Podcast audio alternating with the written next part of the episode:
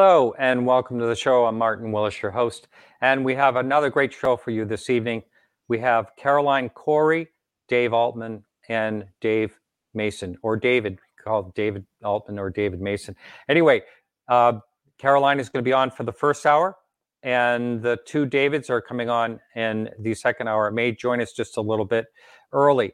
So right now, I would like to play a uh, the trailer for what we're going to be talking about uh, this evening. This uh, great movie. Harry. What has made mankind is an insatiable curiosity. Insatiable. What is that? Nobody knows. The phenomenon. Nobody's ever done this as far as I know. It's a huge amount of work, a huge amount of data and equipment. That has never been done. Whatever this is, is more complex than we could ever imagine. This is a first in the field of ufology. The variety of devices we're bringing as a team to study the phenomenon covered an entire spectrum of different technologies in real time. That moment shook me to the core because I knew my life was about to change again. I think we're going to have like a couple of really, really good spots. When I hear that you've assembled a team of top scientists using state of the art equipment, I say to myself, it's about time. This is an unidentified, unclassified new phenomenon. Wow. Tic Tacs. Navy Tic Tac. Maybe. Caught on our cameras. Yep. That's incredible. Crazy. It isn't crazy, it's crazy. It's crazy. We can go from body heat to very cold, like about minus 62 Celsius or minus 80 Fahrenheit. Wow. We will be transmitting data up to 800 terahertz in frequency. Our highest technology is up around 500 gigahertz. I can't tell you how much I'm looking forward to seeing what you've uncovered.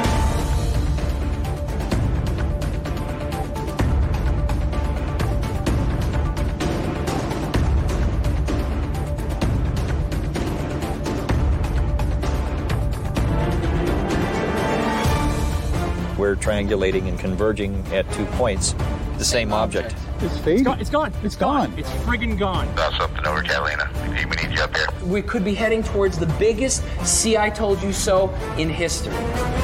That's what we need the smoking gun that'll clinch it. That once and for all will settle the debate. No ifs, ands, or buts. And in the process, rewrite all of human history. Is this the wormhole? It's insane.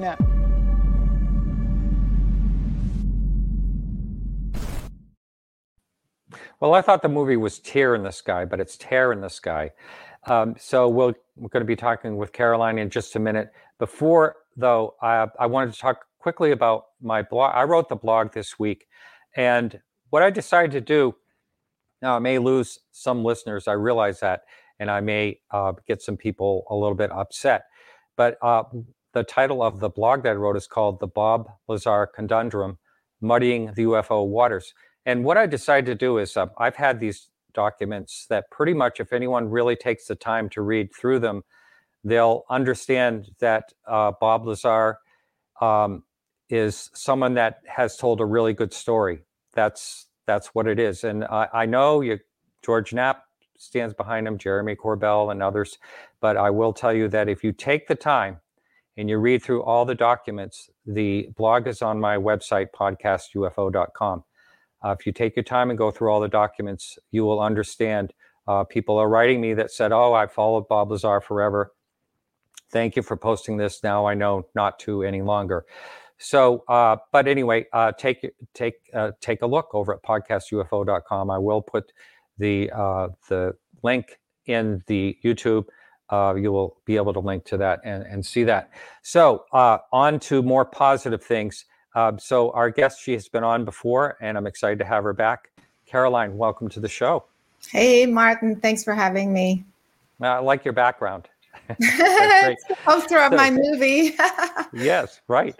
So, uh, Caroline, uh, what inspired you, first of all, to I, I know you've done some movies before, and you've done really well, won awards and all that. And uh, this is uh, this is quite a concept. How did you come up with this? Well, I don't know if you've seen my other movies, but I try yes. to, yeah, I, I, t- I try to take a paranormal subject and try to validate it in some way, make it more normal. And so the way to do that is to bring science, to bring whatever science we have that could validate the the topic. And so, um, so I thought, uh, how do we do this in ufology? You know, because I've had my personal sightings and my personal experiences since I was a child. So I know this phenomenon is real. I know hundreds of people, um, you know, through my career uh, who have had, you know, all sorts of experiences and sightings. So that wasn't the issue. It was more, how do we validate this? You know, stop making it as if it was something weird or fringe or pseudoscience. So, so normally I would um, uh, go out and look for scientists who are open to the idea and see okay well how would they go about it? And so in my research another thing as a filmmaker uh, when you have an idea the first thing you do is uh, investigate who else has done a film like this. Uh, you know what what have they learned? What can i learn from that? And i was kind of shocked to see that no one has done an actual scientific investigation from scratch, like in real time, not scientific analysis of footage that's out there. And so mm-hmm. when I realized that it has never been done before, I was even more convinced. I was like, I have to do this no matter what the cost is. We need that sort of um, angle and uh, an investigation. And that's how I ended up making the film. Yes, and speaking of equipment, um, I'm going to have Dave, uh, David Mason on in the second hour and talk to him more about that. But wow, I was kind of blown away with the type of equipment that you had in those three different locations, uh, specifically out in Catalina. I believe that's where was that where the majority of the equipment was. No, actually, originally that was the idea. We were going to be mostly stationed in Catalina because it was mm-hmm. tied to the story. Because again, uh, I first stumbled on Kevin Day, who is the radar operator on the USS Nimitz, uh, USS mm-hmm. Princeton 2004.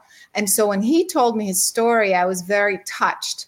And he actually, in the film, uh, had told more about about that story than I think anywhere else. I haven't seen him say certain things. So, because of that story, it kind of brought me back to where it all started, if you will. And then after that, other uh, Navy ships as well um, reported swarms of drones around the ship and similar events uh, later in 2014, 15. So I thought, if we're going to go anywhere, let's go back to the same area where um, you know that whole thing started. And so originally we we said, well, we're going to put all the equipment on Catalina because that's the hotspot. But when we realized from a filmmaking point of view what that was going to take, you know, I don't know if you've been to Catalina, but there are no cars, there are no trucks. Yeah that makes it very difficult. Oh my yes. God. There's like golf carts, and we had, how do you do this? Huge amount yeah. of equipment. So we reversed it because we wanted to triangulate. So we wanted three locations. So we said, let's put most of the equipment on the shore side, on the Laguna yes. side, and then do the satellite team on Catalina. So that's kind of how we ended up uh, doing yeah. it. Yeah. Well, that obviously makes makes sense. And yeah, um, so I, you know, Kevin Day, you just mentioned Kevin Day, and I believe I was the first one to interview him for like a podcast, and uh, and he's been on several times, maybe four or five times since. But um, I, I as well, I was just talking about that today. I had not heard him say certain things before. Uh, specifically, um, you know, I, I realize how, you know, emotional he gets uh, when talking about this and to me that you know that's a very authentic emotion when you're talking about something that really changed your life. But i didn't realize that what i heard him say for the first time is that he felt as though it ended his career, and I never heard him say that before exactly that's what i what i meant when i interviewed him. I heard him say certain things uh, with in our movie that i hadn't heard before. That's why i was blown away. I was so tired originally i wasn't even going to cover that story because i thought oh my god by now everybody in ufology knows the story you know? Yeah. uh, but uh, uh, you know when he started mentioning these things and also i'm not sure if you also mentioned about how they confiscated all the the the data from him and um and that That's whole right. piece that was also not mentioned i don't think it was. And so that's the reason why i was like wait that story was hasn't been told this way. This is extremely powerful. And that's the reason why i decided not only to tell the story again but to start with the story. And sure enough i mean you saw the film eventually we end up finding things that are very similar to those tic tacs that he found. So it, it, was interesting how it kind of came full circle with that story. I, I thought it was really incredible coincidence. Right. I did. I remember speaking, I believe, with Gary Voorhis about the data bricks that were taken off the ship, but that's all. And I had never heard about uh, I believe Kevin Day said that there was erased data or something, something yes. along those lines, which is uh, which is fascinating. Never heard him say that either.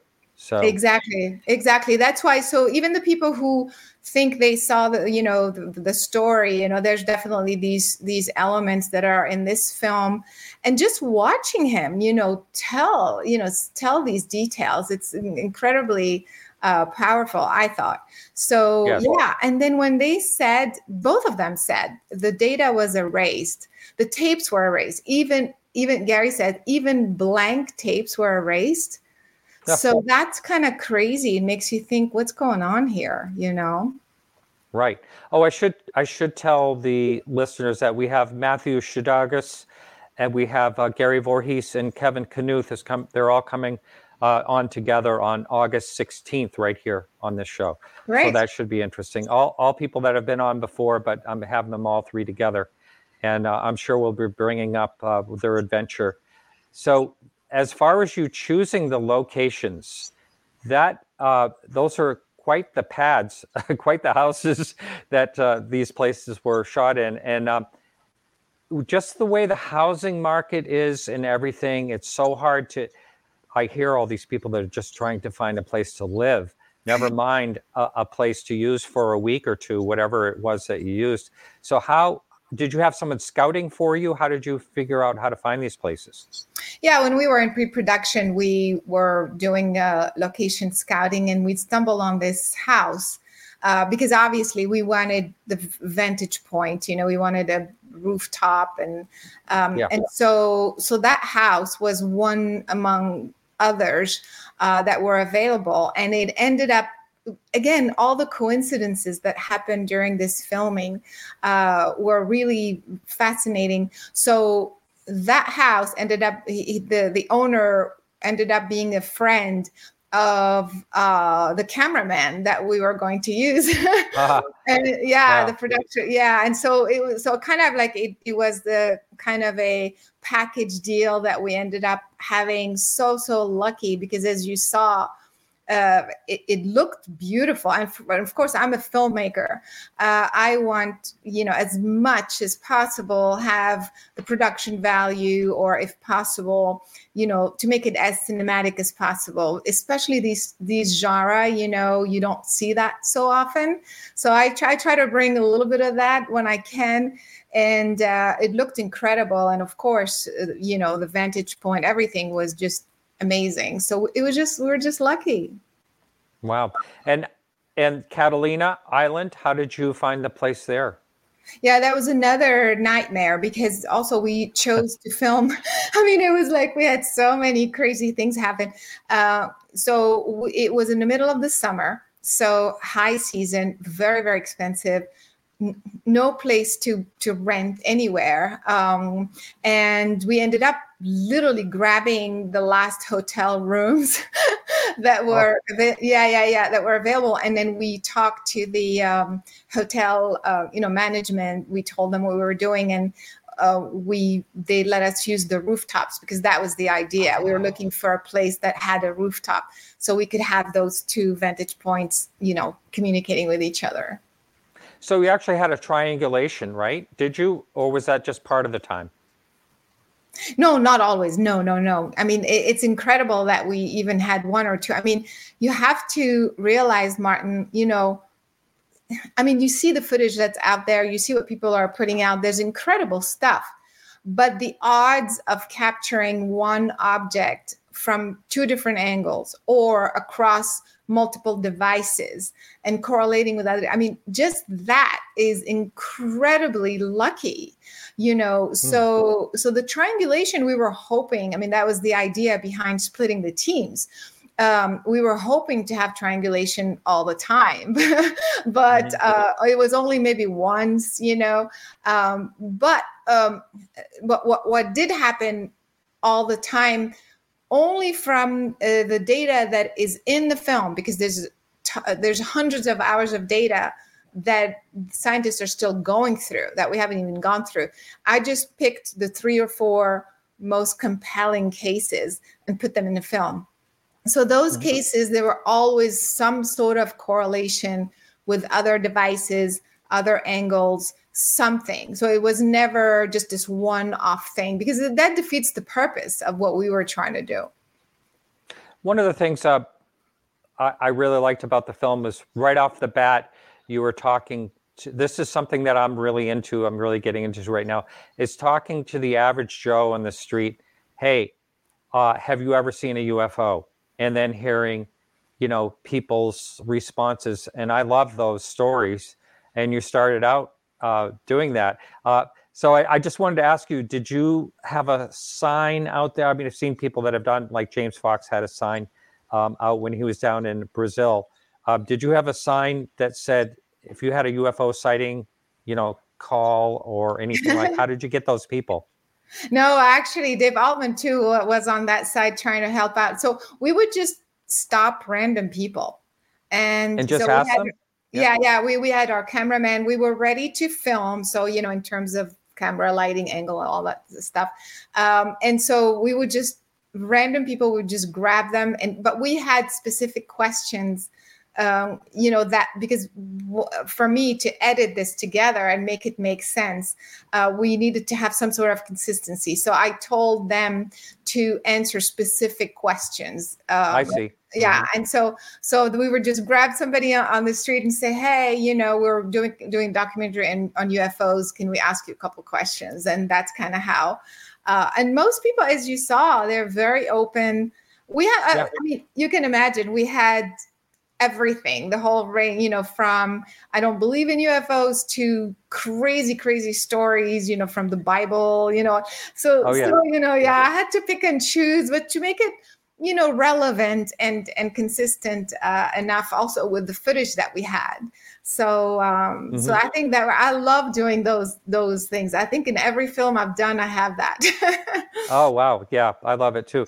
So i would say that when you stop a random person on the street, you're going to get, it seems like over 70% of the people seem to either have had a sighting or have known someone that had a sighting and can talk about it. Would you, do you think that's sort of accurate or do you think it's less than that?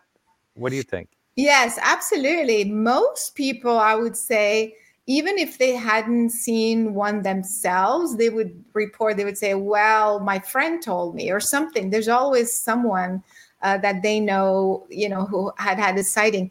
But something that's usually like 99% of the time that we get is do you believe we're the only ones out there? You know, do you believe that there are other yeah. civilizations? Pretty much everyone by now is saying, of course, we're not the only ones. Yeah. So, um, yeah, definitely. It's refreshing. Right. It's fun. Yes. And I know that you were on quite a while ago, several years ago, on this show. But if could you remind me, you mentioned when you first came on that you had personal sightings. Um, can you talk about that? At least one of them. Yeah, for sure. So, so the sighting, UFO sightings, right? Not yes, that's what I yeah. mean. Yes. Yeah. So actually, my favorite one happened quite recently. Like uh, I think it was just before the filming. You know, so a couple years ago, uh. I was at my house and it was nighttime, and I just felt the urge to just go outside. It was uh, around nine thirty and I look up and I see these three balls of light, they're bouncing off of each other. And my first reaction was, this is weird because they weren't very bright, they weren't very far, you know. So my first reaction is like, oh, mm, you know, it's nothing, it's searchlights because it was, I remember it was Labor Day. So I mm. thought, yeah, dismiss it. I was like, no, wait, searchlights aren't going to do that. Searchlights will do this, you know? And so mm-hmm. so then I went to get my camera. Of course, it's the the battery's out, of course. So I was, I was like, okay, well, if you are what you are, like maybe I can see something. I don't know if they hear or whatever. But the point being, those two, those three balls of light split into four, then six, then eight. And of course, wow. we've heard stories like this before. We've seen mm-hmm. footage like this before. So now I'm even more convinced. Uh, but I'm still questioning how come they're not so bright? How come they're this? How come they're not so far? You know. So then I started to walk. You know, I said, okay, well, you know, if there's any sort of you know intelligence behind it. So I, I went outside my house and I started walking like half a mile in one direction. And these lights are literally like hovering right above me this way. And then wow. i walk in another direction and they do the same thing. So obviously there was something happening there. That event totally blew my mind blew my mind. And speaking of um, other people uh, there was this woman um, that she was walking her dog right like a neighbor and then I said, Hey, do you see these lights up there? And then she looks up and she goes, Yeah, that's interesting. She looks like interesting. And then she goes about walking her dog like nothing happened. And yeah. then I said, "Well, do you, what do you think this is?" Like, you know, it was like I don't know. Is you know, like she was like totally not even wanting to go there. So I just thought that was kind of funny. yeah, you know, people all react differently you yeah. know and yeah i mean i i had a friend that had one of the most amazing sightings i've ever seen and he said he could care less. Like that yeah. it, it so everyone reacts differently yeah. to to whatever it is. And to me i i wouldn't be able to you know turn away from it you know? So it's uh it's it, it is really interesting. And at any time were you afraid at all when this thing was it seemed like was following you maybe it was following me. And uh, like I said, I wanted to see if there was intelligence behind it because even remember in the USS Nimitz uh, event, you know, Commander Fravor even mentioned how when he was chasing this tic tac, like as if it knew where he was going. Uh, do you remember that? Mm-hmm. That him yeah. mentioning that. So I was kind of like that. I was like, is there intelligence behind it? Like, would do they know like what I'm expecting or something like that? And so I wasn't afraid at all. I, I really uh-huh. wasn't. Yeah, I, it, it, didn't really occur to me that this is something, you know, uh, I was just kind of into it, you know. I didn't feel any sort of danger or anything. There was a there's a story of a of, of, of something that goes along with this, where this guy was flashing a light at at a UFO, and it was flashing, matching what he was doing, and he did like an experiment where he was thinking he was thinking of flashing and it flashed. Yeah. Yeah. I, I i heard of something like that. That's what's i love that kind of stuff because it's like what's going on here? Yeah. You yeah. know? So and even like if people don't want to think that there's intelligence or the aliens can hear you or it's telepathic communication. So what is it? Do, do you just make it up and you make it happen yourself, which is even more crazy. right. right. You know, so. I had uh, last week. I had Mario Woods on, and I've gotten a lot of um, a lot of really positive uh, feedback from his show. Um, he was in the military back in the 1970s, and he was at a, a missile base uh, where there were nuclear warheads, and he had quite an encounter. Um, and I have never heard this before, and I'm going to tell it to you and see if you ever heard anything like this. it was he was being communicated with basically i forget what it, what the word the phrase was that was over and over again something like nothing to worry about or don't worry or something like that but he said it was this this is really bizarre but he said it was as if it was coming through the fluids of his body like when you're underwater and talking. Hmm, i have never heard anything like that. I haven't heard anything like that. But you know, of course, in my previous work, oh i'm sorry. Someone just corrected me so it just popped up. Fear not. It was fear Oh, not. yeah. pardon me. Yeah. go right ahead sorry about that go right yeah, ahead I haven't heard this story, but you know, in my previous work, I've done experiments. I'm not the only one either. There are many experiments. Uh, Lynne McTaggart, for example, uh, Schwartz, Dr. Schwartz at the University of Arizona and uh, and Stanford, they have conducted all sorts of experiments like that, where uh, you would think there's there's tons of examples on this, where you would think um, something and then a, a plant reacts to your thought um, you know things like that. All sorts of you know experiments done scientifically under laboratory condition control conditions. So there's definitely something there. I'm a big believer because i've had way too many experiences uh, that that you know prove that there's something there. To me it's some sort of entanglement. You know the science we don't have the science yet but the fact that uh, we can measure it over and over then there's something going on there Yeah, I mean, there's so many ways, you know, the vibrational, and um, it seems like everything can somehow be connected. It's it's really, um, you know, really quite amazing overall. Um, there was a, I forget the name of a documentary on on on fungi, you know, Yeah. And and that was just amazing. You know, I mean, how they communicate and and the, you know all that.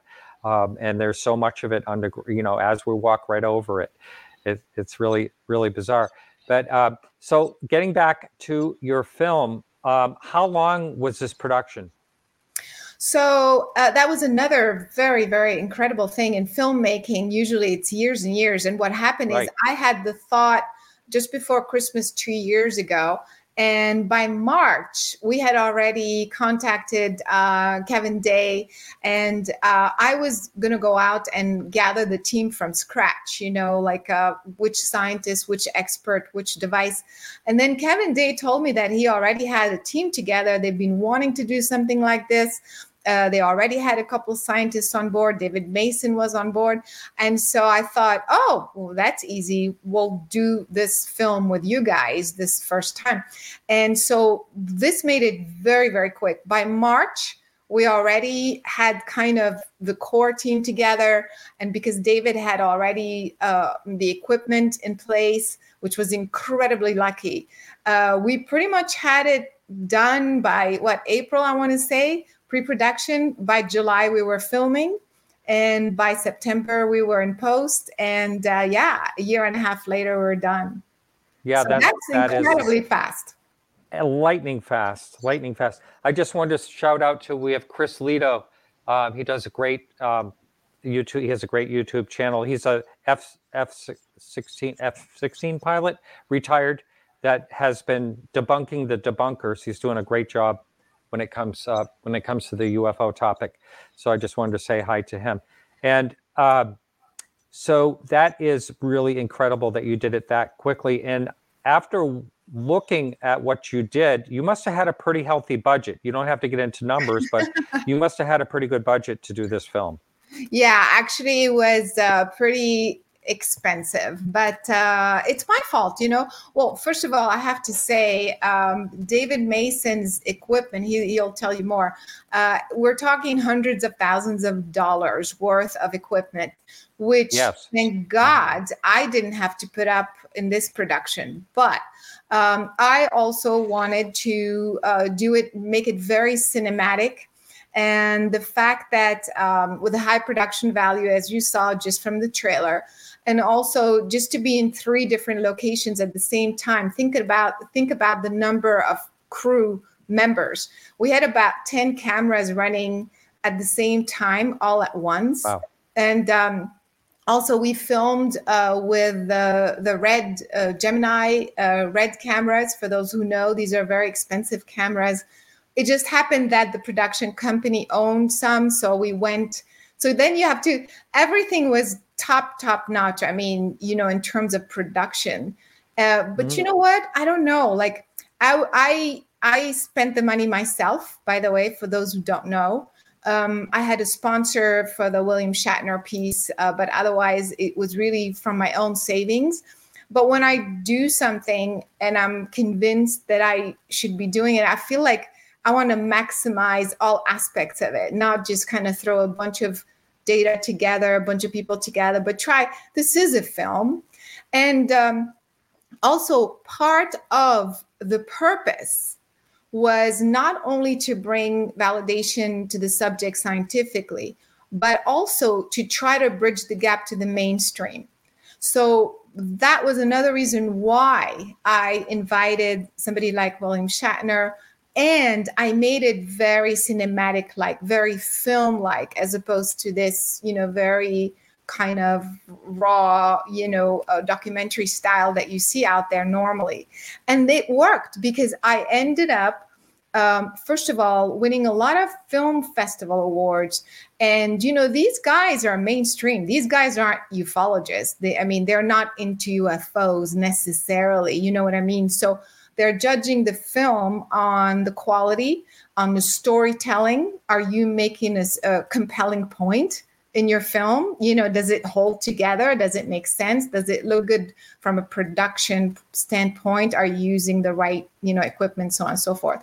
And for for a ufo film to win those types of awards tells me that the mainstream embraced it as well if that makes sense. So um yeah so I, that ended up being a lot of dollars a lot yeah yeah i bet and william shatner that was one of the things i wanted to bring up um, I've always been a fan of, of William Shatner, and I still can't get over the fact that he's 90 years old, and he hardly looks. He looks, you know, in his 60s. He could pass for his 60s, and it's still as sharp as can be. Uh, what's he like um, after the cameras are off? Is he is he a, a regular guy? Is he is he easy to talk to? He's very very easy to talk to, and actually the way I used him in the film was not, I didn't want him to be, to host the show like in a typical way where he's outside the story. He's just reading a script and hosting, you know. I wanted mm-hmm. to integrate him in a story. And so basically, he was himself. And so uh, he's very, very fun, spontaneous, and, uh, you know, he loves this topic, but he also loves anything that the mysteries of of life you know? So he's going to kind of take the subject and and kind of add to it and kind of bring it a, uh, to, to another level like a bigger perspective of life you know the mysteries of mm-hmm. life. So because of that he's very easy you know to talk to because he's being himself you know? So uh, and even off camera before when we were in the green room we were talking we were talking about animals and and how you know speaking of communication like how he can hear his dog and he communicates with his dog. He's very very personable and very friendly. When um when he seemed to know of the details i believe he knew the details of the tic tac. I in a conversation with you. It was something like that. Maybe maybe it wasn't that, but another one. But I was kind of impressed with the details he seemed to know. And did he get a briefing or did he look at these things on his own? No, actually, I had sent him uh, not questions, but kind of uh, speaking points. So he he's prepared. Oh, mm-hmm. Yeah, but uh, he didn't. He didn't really look at them he didn't want to have a pre interview or whatever discussion because he wanted to just be spontaneous. I'm like, yeah, but we have to stay kind of follow a storyline.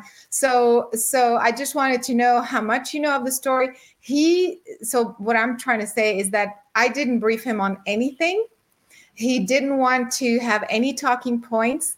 Uh, he just wanted to be there and just whatever comes out. So so this means that he actually was um, familiar with that story. I was surprised myself. He knew about the UAP report. He knew about uh, the details of, of the Tic Tac incident. So everything you see in the film, none of it was prepared or scripted because he didn't want to. Mm-hmm, mm-hmm. Um, well, I, you know, in the the second part of the show, I'll be talking more about, you know, the equipment and stuff like that. But I would imagine it's kind of like fishing, right? Mm-hmm. I mean, you're you're out there with the, the line in the water, and you're just waiting and waiting, waiting. So there's a lot of idle hours. Um, did you did you see some things, but you just that were not particularly convincing that you left out of the film, or did we see everything? Oh no. Oh my God. We only took, like I said, we selected just a couple of, I mean, three or four things that we felt were compelling enough because we there were so many correlations or so many you know things okay it's not a bird it's not a plane it's not this it's not that it's not, so what is it so we only selected a few uh, examples that looked 100% anomalous. We don't know what they are, but they're 100% anomalous. There's still hundreds of hours to go through, uh, you know, to, to see what else is out there. So that's, you know, and that was the idea.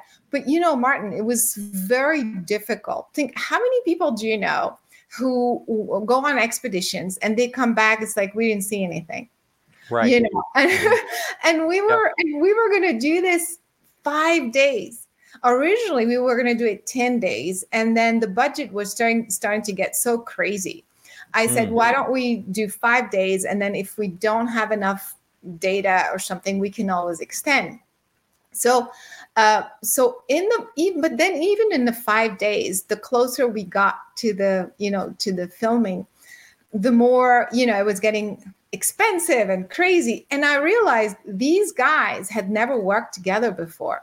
They had the idea, they had the team, but they had never tried it before. You hmm. know, we had never done it before from a production standpoint and put the two together.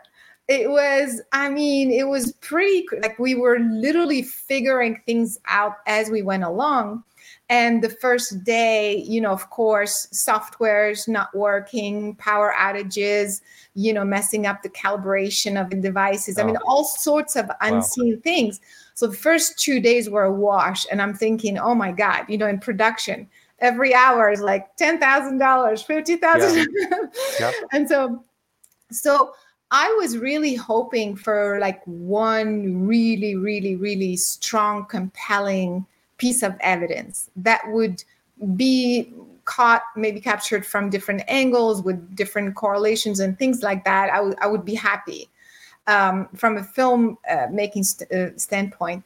Uh, but we ended up with a lot more i mean and even with that uh, so we were filming at night but the cameras everything all the devices were running 24 7 so they were capturing things that we didn't even know about does that make sense? Mm.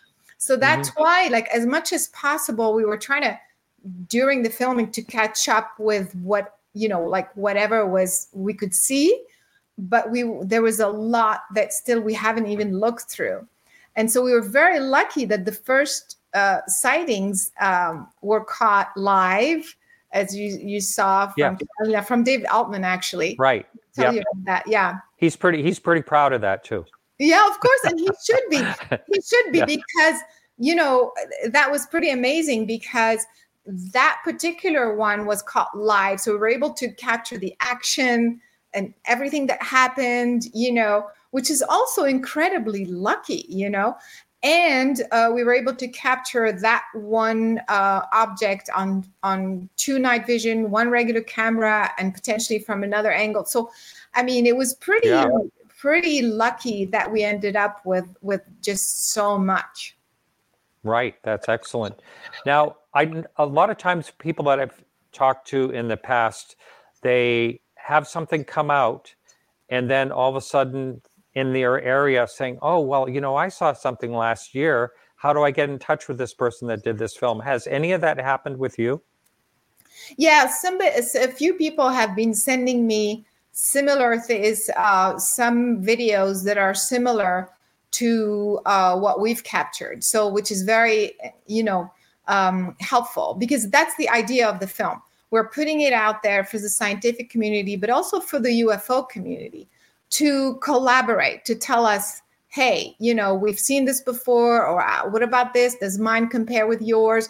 I mean, this is an investigation, this is an ongoing research, and that's the purpose of the film.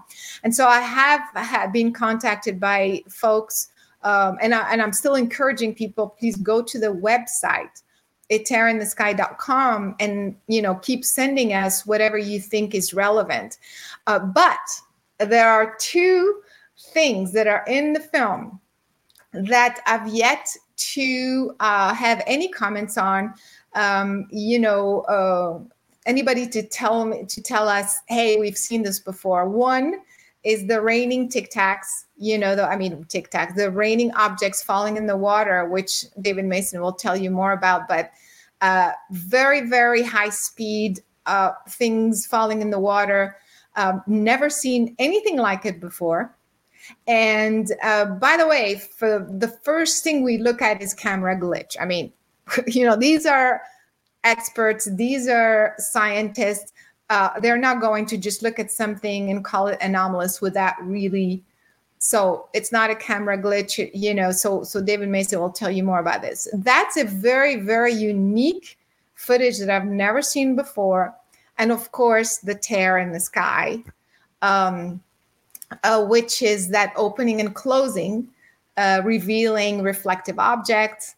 Um, you know, Matthew and Kevin Knuth uh, will tell you what they when they will come on your show. But uh, they shared more of this data at the recent scientific uh, SCU conference. You know, recently, um, and you know they're talking to hundreds of scientists in the in the room and remotely and you know, in the community.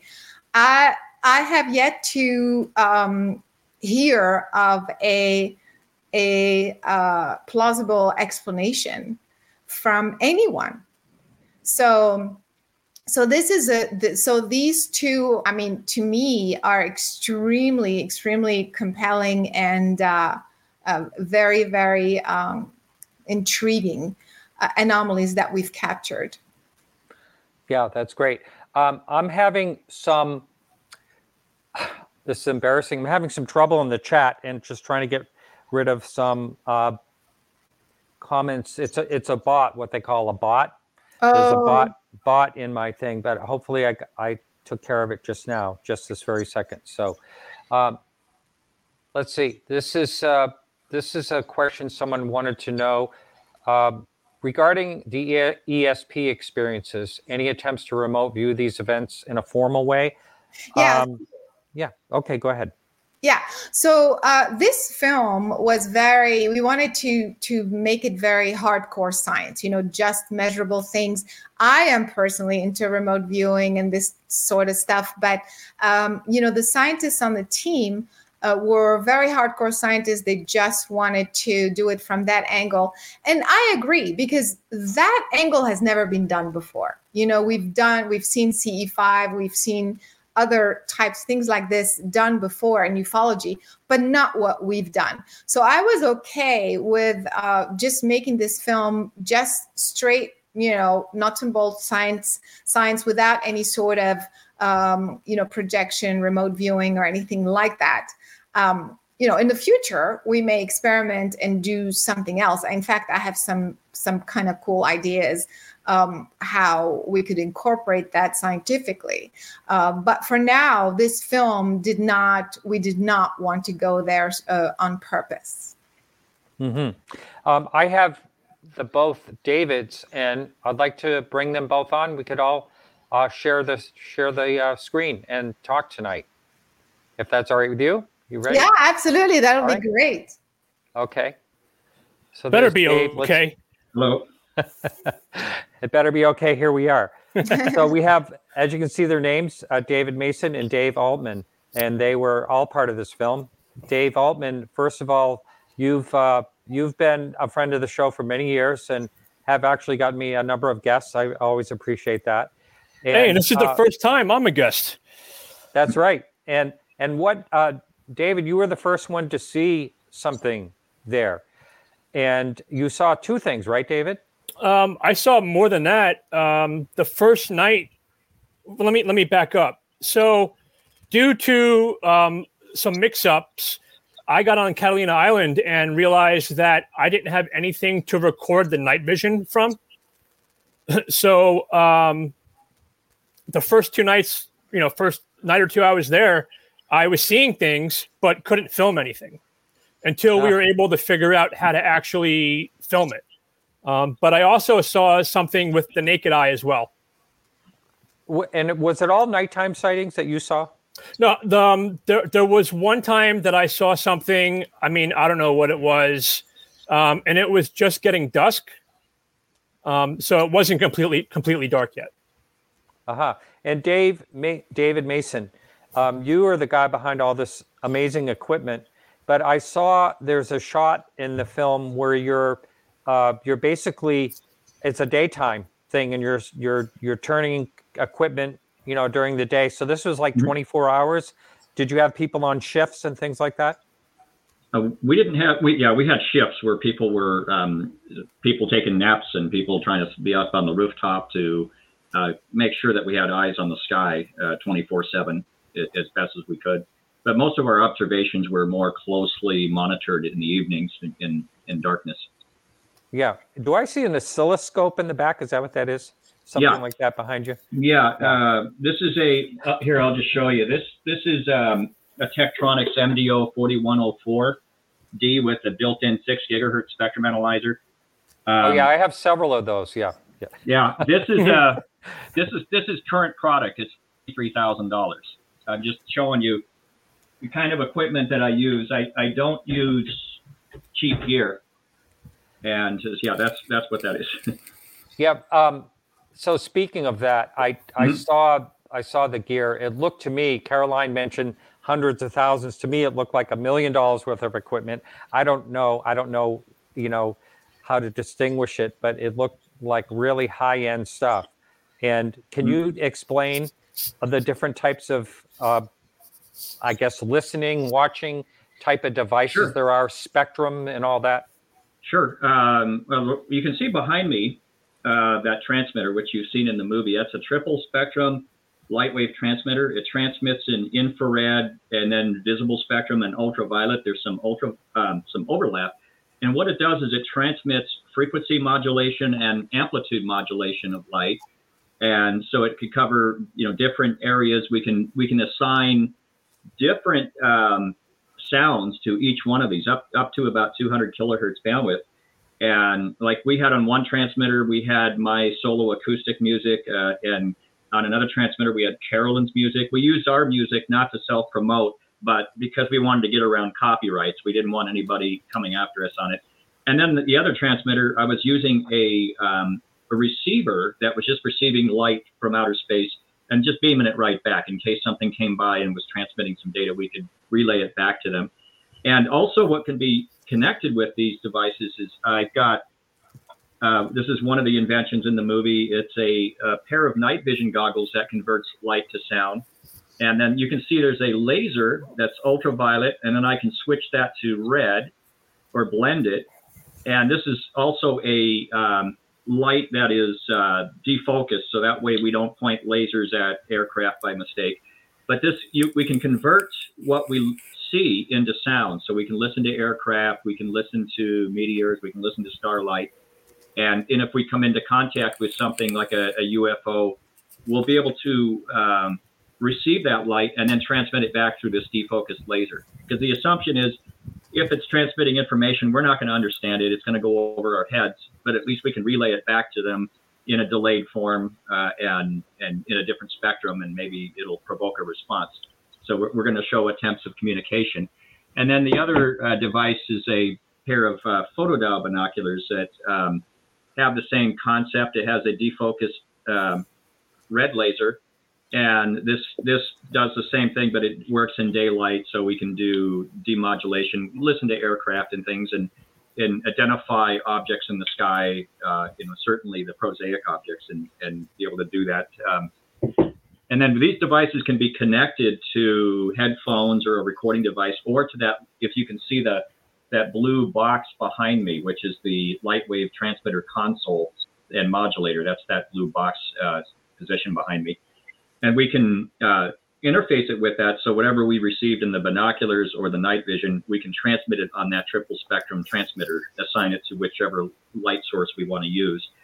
And, and then the third device, which we didn't get a chance to show, was a FLIR camera that I re-engineered to have a new function. It's a thermal camera that doesn't produce images. It takes um, temperatures like body heat or very cold temperatures down to minus 80 Fahrenheit and converts it into sound, also up to about 200 kilohertz. We can listen to modulated temperatures, cold temperatures even, and, and convert that. And it's be, I, and the reason why I developed it was that I recorded some anomalous objects in the sky that were pulsing in temperature, in co- very cold temperature. So I'm assuming there may be data encrypted within it. So we needed to have something to demodulate that or decode it. Um, wow. And that was a that was a really tough engineering job, you know. And I, I know other FLIR engineers are going to look at that and go, well, how did he do that? Uh, oh, I'm not going to tell you. So, but I did it. well, I, I was listening to a recent NPR podcast, mm-hmm. and they're talking mm-hmm. about animal senses and mm-hmm. animal mm-hmm. meaning the animal kingdom all the way down through insects, and it's it's amazing of the spectrum that you know in the ultraviolet some insects can see in the ultraviolet. Right. And then it has to do with audio and all it's all connected. It's quite amazing um, i think there's a lot of me- things that we we don't even detect or have perceptions right. on. And and there's there's just so many gaps there that we're we're having covered. That's why we're trying to cover ultraviolet and deep and far infrared and long wave infrared and and try to work within that range hoping to capture something that might be active in it. Yeah, I mean, there may be things going on around us we have absolutely no idea and never have all through our history. You know, just because yep. we can't detect it in certain ways. Can't see it. There's, well, yeah, and I just want to interject. When uh, this all started with FLIR accidentally, I had a um, a seventy thousand dollar thermal camera at my test lab in my company back in two thousand five, and I had the idea of taking it home and recording uh, commercial jets. I thought maybe it might have some limited application in long wave astrophotography, and no one's really doing that. And well, the atmospheric inter, um, attenuation didn't allow for that long wave infrared to work with his camera. And I thought, well, I'll just point it at the sky and record a commercial jet flying overhead. It should look cool. And so I was just trying to get some kicks. And within about 10 minutes of using this camera, there was uh, two large anomalous objects that appeared in the monitor. One was boomerang shaped, one was V shaped, measuring minus 30 Fahrenheit according to the camera's calibrated temperature span. And I looked up and there was nothing up in the sky. And I continued to record these things. They didn't make any sound, they moved slow, they were not bird flocks. And uh, I, I, I just got super excited. I couldn't sleep that night. The next day, I set up, tried to record stuff, couldn't find anything, just birds, bugs, and aircraft. And, and then a few months later, I decided to resume it, and then I started recording all kinds of anomalous things. But in many cases, they're appearing in the thermal camera, and, and not just one, but several thermal cameras. And I, I look up in the sky and I don't see anything. And then even if I use it at night and record something, and I use the Gen 3 night vision goggles, nothing appears. So it's like they're appearing in a longer infrared spectrum, like long wave uh, 13,000, 14,000 nanometer wavelength, where, where our night vision usually cuts off at about 1100 nanometer. So, how did you and Caroline, how did you find each other? Oh, Caroline, you're you're muted, Caroline. Hey, Martin, you might want to get the chat. Yeah. So. Oh, again? Is yeah. it happening again? Yeah. yeah thank you. yeah. Thank you. Oh, you got it. Yeah. So um, as I mentioned, um, I was uh, looking when I stumbled on uh, Day, uh, Kevin Day. He told me that he had already spoken with David Mason and a couple of other scientists. They were all already part of his team. So that's why when I met David Mason and I saw what he was bringing to the table and the other scientists, I thought, you know, this is a no brainer. Uh, what makes this film uh, very, very different? Oh, it's already like the whole perspective and the whole approach is different. But in terms of instruments, it's not mm-hmm. that we just had multiple cameras, multiple night vision, multiple, you know, just the FLIR cameras. We had eight FLIR cameras the expensive kind too. But yeah, like like this. yeah, yeah, fifty thousand dollars each. So we, we yeah, so and, and you have to have large lenses. I mean, you have to be yeah. the um, and the Hold be able to range yeah range down to minus eighty Fahrenheit, and then be able to do sixty hertz frame rate. There's differences in FLIR cameras. I mean, you can buy consumer grade ones under a thousand dollars, but they're not going to work well in, in video. They'll work great with still images. Yeah. Ahead, so, yeah yeah no worries. Uh, yeah so so so it's not that it was just those um, high quality equipment that he already had a multiple of each actually. But on top of this uh, and the triangulation and the different angles on top of this we had uh, original inventions that mm-hmm. you cannot buy.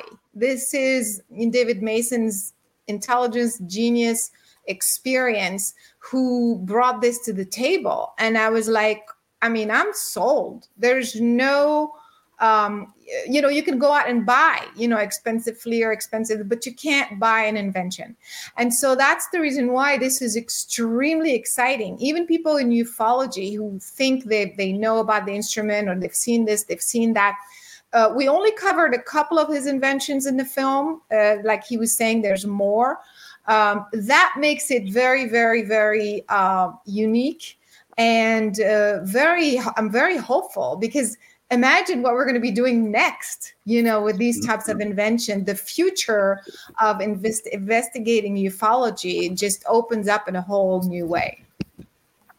Um, I have a, a question. Is he, here from Jay Allen. Uh, from Skinwalker Ranch, we heard there's a 1.6 gigahertz signal measured during odd events, basically L band for the tech savvy. Have David they tried to measure that band during events? Have you tried? Uh, I guess this question is for you, Dave, David Mason. Yeah, it's a that's a difficult measurement to make because if you're using a broadband spectrum analyzer, you can create perturbations from like having your cell phone close by, even though that's 2.4 gigahertz. You can create heterodyne um, ghost signals within a spectrum analyzer where you could have what might appear at, at 1.6 gigahertz. Um, there's also uh, another thing that uh, people aren't aware of that's called GLONASS, and it's uh, the Russian equivalent to a GPS system where it spans frequencies around that that frequency band. Um, so we have to be cognizant that there could be other possible interferences that may be coming in from, at that frequency. You can look up GLONASS and, and Wikipedia. I think it shows the uh, the frequencies.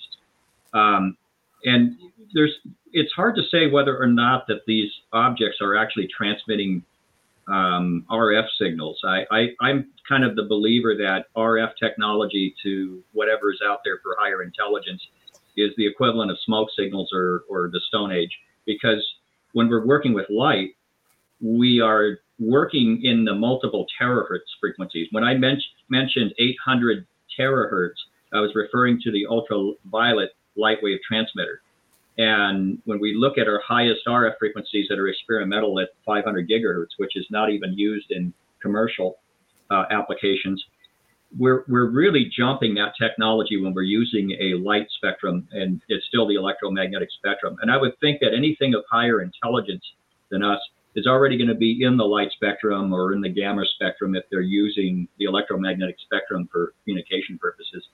But when we're looking at RF signals, it's a very difficult thing to do because you know I've I've worked on spectrum analyzers, designed circuits within them. I've done metrology work with them, and I know how easy it is to create a uh, an error display where you overdrive its mixer, and and then you can create all these little different signals that appear to be ghost frequencies that are at different spectrums and, uh, and, and you have to do pre-selecting, tuning, bandpass filtering.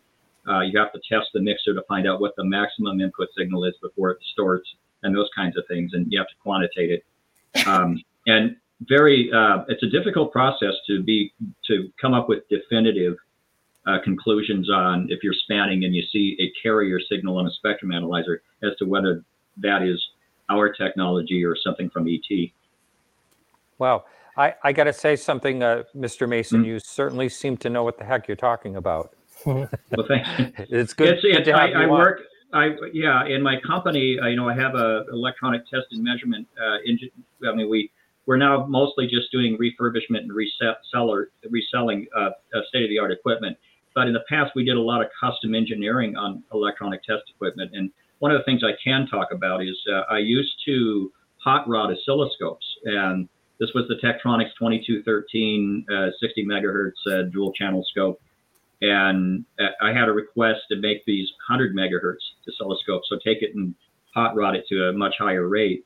And I was successful at doing that, and I was able to certify that I had it at uh, you know proper bandwidth and uh, with only I think two percent overshoot and no perturbations, those kinds of things.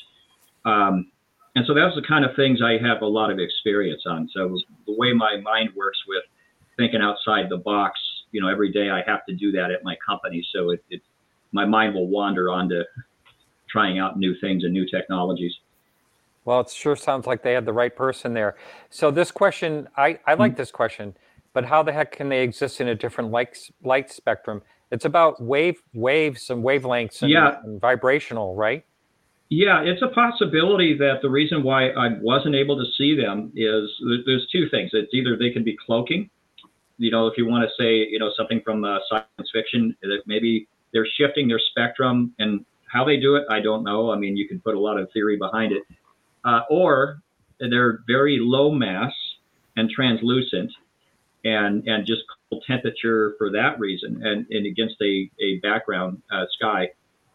I, I don't know what, what those answers are, but I do know I have recorded them where I couldn't witness them in the FLIR camera and I didn't see them with Gen 3 night vision. And if anyone's ever used with Gen 3 um, image intensifier style night vision, uh, you nothing can hide. I mean, especially in the night sky, and these things just don't show up, especially if they're the larger uh, triangular or, or cylindrical objects that I've reported. Do you think they're solid objects, possibly? They could be, um, but then you know what? What really defies everything is the the low temperatures, and and I use uh, scientific cameras that have passive temperature measurement capability, and I'm aware about how you can get anomalous temperatures based on the emissivity of the objects. Um, but nothing can really explain why they measure cold because if they were shiny metallic objects, they're going to be reflecting the Earth's surface back to the camera like a mirror, so you'll get a higher temperature. And then if they are black bodied craft, then uh, they're going to be uh, at extremely high altitudes. And if we do the calculations on altitude and temperature, and we know the camera's field of view, we can use trigonometry and um, they often just measure out extremely large in size. There, there was one video I um, examined with, um, uh, this was uh, William Puckett from UFOs and W. He's a meteorologist. And uh, he, he said, well, given its temperature, which I think was about minus 75 Fahrenheit, that this object was at 90,000 feet altitude. And I, I did some trigonometry and I said, well, according to the camera field of view at 90,000 feet, this object was 2,200 feet across. Well, that's too big. I mean, not what would be that big and that cold. And so a lot of it, you can't explain it by the emissivity rule that happens that, that exists with uh, thermography. And I, I don't know what these things are. I know that's not our craft. I know it's not drones. I know it's not Black Project aircraft. They're not flying them over my backyard. I mean, I I flew a Cessna over my house uh, when I was taking flying lessons, and I know how highly controlled this airspace is just in my neighborhood. You know, you if they're going to fly strange craft, they're not going to be here. They're going to be elsewhere. And I, I don't know what these things are. I certainly know it. It's not us. That has been an argument uh, many times. Um, if if the case is that these are experimental, then why the heck would they be flying them over, you know, certain airspace like you're, Yeah. you're mentioning right here? Yeah. So yeah, and you know, I mean, the 2,200 feet is not uncommon for what people have suggested in Right. some of the uh, triangular crafts. Being, you know, uh, Peter Davenport stating that people were talking about mile or miles wide Right. um, during the Phoenix Lights. Um, all this is all very fascinating. So Can I, um, can I mention something? Go ahead, Mark. sure, yeah, go right ahead. Go right ahead. No, but I wanted to uh, pick uh, David Mason's brain about, um, you know, where could they exist in another spectrum? Is it possible? Because we know warping. I mean, warp is warping is possible. Is it uh, is it possible that uh, they have a way to bend light in a, in a certain way? Uh, because we know light bending can happen. If they bend light in a certain way, then from our perspective, they look like all of a sudden they're no longer here or they can appear Mm-hmm. and disappear and exist in a different spectrum of light. What do you think about that? Well, that, that could correlate to the low temperature because of uh, Ah. the the wavelengths are, are just longer wavelengths. So if they're if it's like the equivalent of stretching the light or changing uh, the frequency of that light, um, it, it's theoretically possible. Uh, so that that could be one of the explanations uh, as to why they're invisible even, and Yeah. and so and why they measure as cold because if you do take uh, because a cold temperature is still the electromagnetic spectrum, and it, it's just a lower energy uh, form of the spectrum.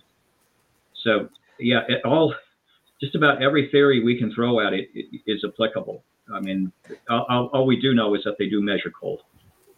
You, uh, speaking of cold, you know, when a when an aircraft, one of our commercial air, aircraft, for Mhm. instance, is at thirty thousand feet, it can be thirty minus thirty, um, Mhm. uh, and the temperature out there at ninety thousand feet. Does it actually go that cold? Or are you saying this is separately cold?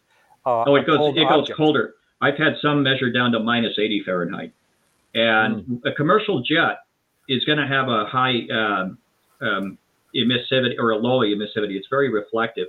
So every time I measure a commercial jet flowing flying overhead, whether it's at 30,000 feet or 35,000 or 7,500, most of them I see are, are around 7,500. They measure about plus 50 or even um, plus you know 30, somewhere in that range, because they're reflecting the heat of the Earth's surface back to the camera like a mirror. So I can't really get an accurate temperature of the commercial jet. So it just registers high, higher than it really is, and and that's just because of the reflection. If it was a black-bodied aircraft and it didn't have friction heat from uh, from uh, air, air friction at velocity, then I would be able to get a more accurate uh, temperature measurement doing the passive uh, thermal camera measurement. But it what makes this thing so unique is the fact that I get cold temperature measurements. It is no matter what you do with the scale, whether the craft is flat black or shiny metal, it can't explain why we have these cold temperatures, and, that, and that's what is is really what makes this mystery deeper. Right. And this could be some type of science that we may discover along the way, and you may have some of the uh, first knowledge of it.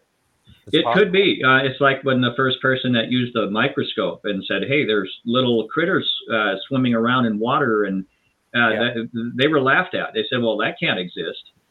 Uh, you know, we've had we've had a lot of people in science say some really dumb things that where they they said we couldn't go to the moon, we couldn't travel, we couldn't fly.